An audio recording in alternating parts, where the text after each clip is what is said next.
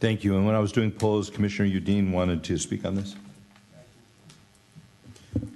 I, I wanted to speak on this issue, um, and there, I, I just have a couple questions on the whole P25. Just a little backup, and probably Tracy will be the one that will need to answer it. I think he's here. But I just want to ask, the, so this, this agenda item, and, and I wasn't talking about the Cirque or the Hollywood Tower on any of this. That, it's not my intent to override something that this board had done on that issue. Um, I think everybody knows my position on that. I've made it clear, and I'll leave it at that. It's not the right meeting to bring that up right now. But the policy that we have with the P25 system, uh, Ms. County Administrator, is that all of the local government, all of the non-public safety is moving off the P25 system. Correct. Okay.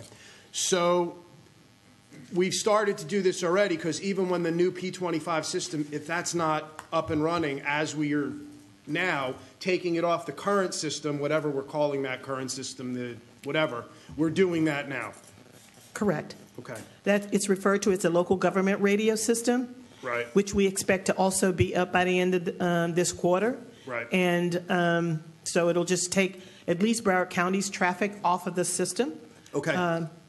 So every group that we take off of the old system mm-hmm. that moves on to the local government access system, mm-hmm. which is going to happen anyway at, at the time when the new system's ready, frees up mm-hmm. traffic on the old system while we're waiting for the new system. That's correct. Okay. When you say that the local government system's not ready yet, um, that's not entirely true. It is ready because mm. some cities are already, have already migrated on that. That's correct. What I, um, what I was referring to is that we are going through a systematic process to start to um, pull um, certain um, traffic off of the system to make sure that it works properly.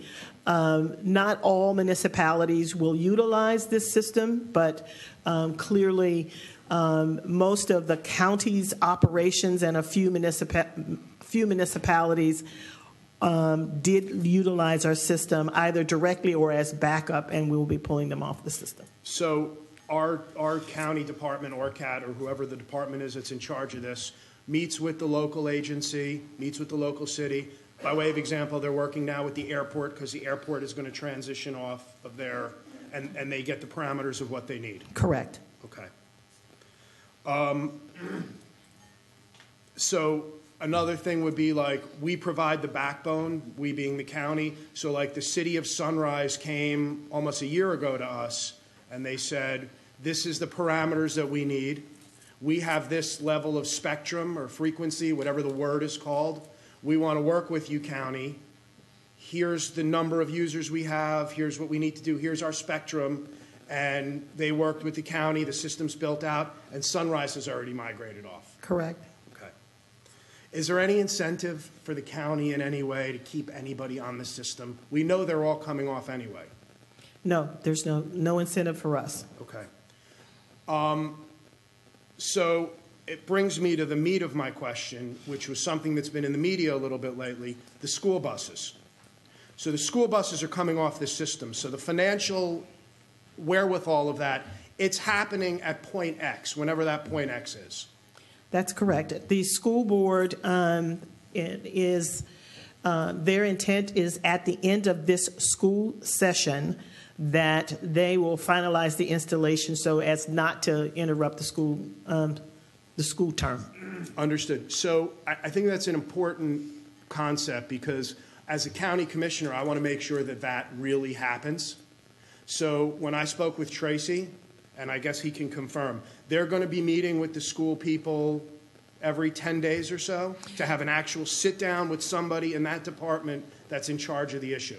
Mr. Jackson, if you can come to the podium, um, what um, I have just reviewed uh, recently um, in the last day or so is a joint letter that I will be sending to um, the county commission, and Mr. Runcie will be sending to the uh, school board members, indicating what the specific timeline um, is, recognizing that um, what we're doing is pretty aggressive.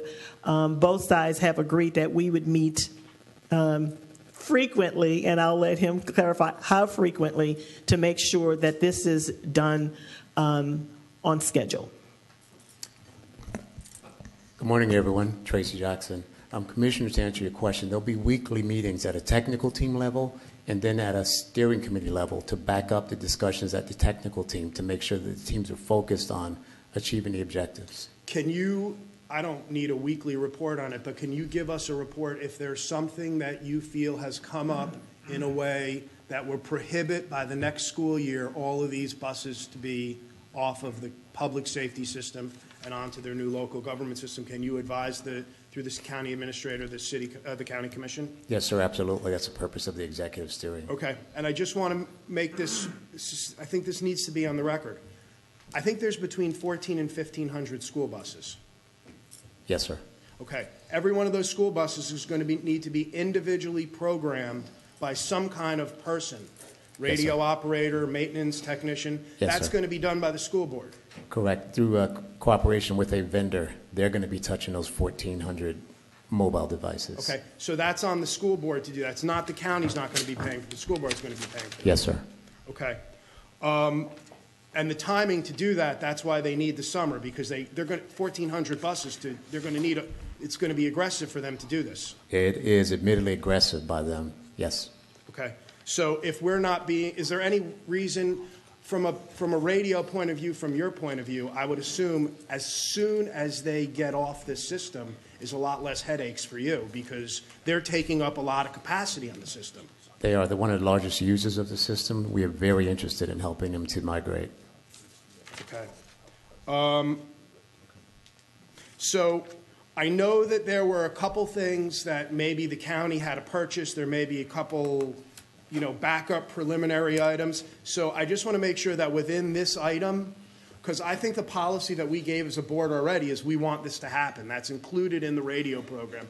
But I want to make sure that this, what we vote on, includes if there is something, a license that needs to be signed or a piece of equipment that needs to be done so that we can build out our backbone. I'm not even talking about a tower or anything. There could be a splitter or a router. I don't know what any of this is called. I don't know how it works. But I want to make sure that that's not slowed down by the county uh, in any way so that the county administration would have the ability, which I think they already have, to make sure that they can execute those kind of agreements. I believe that the, the wording in this item, and I'll defer to uh, Mr. Meyers, uh, provides for that authority, um, uh, particularly since I've been exercising some of it already, uh, just to make sure things uh, keep moving um, in consultation with the school board. With that, I'd make a motion to move the item.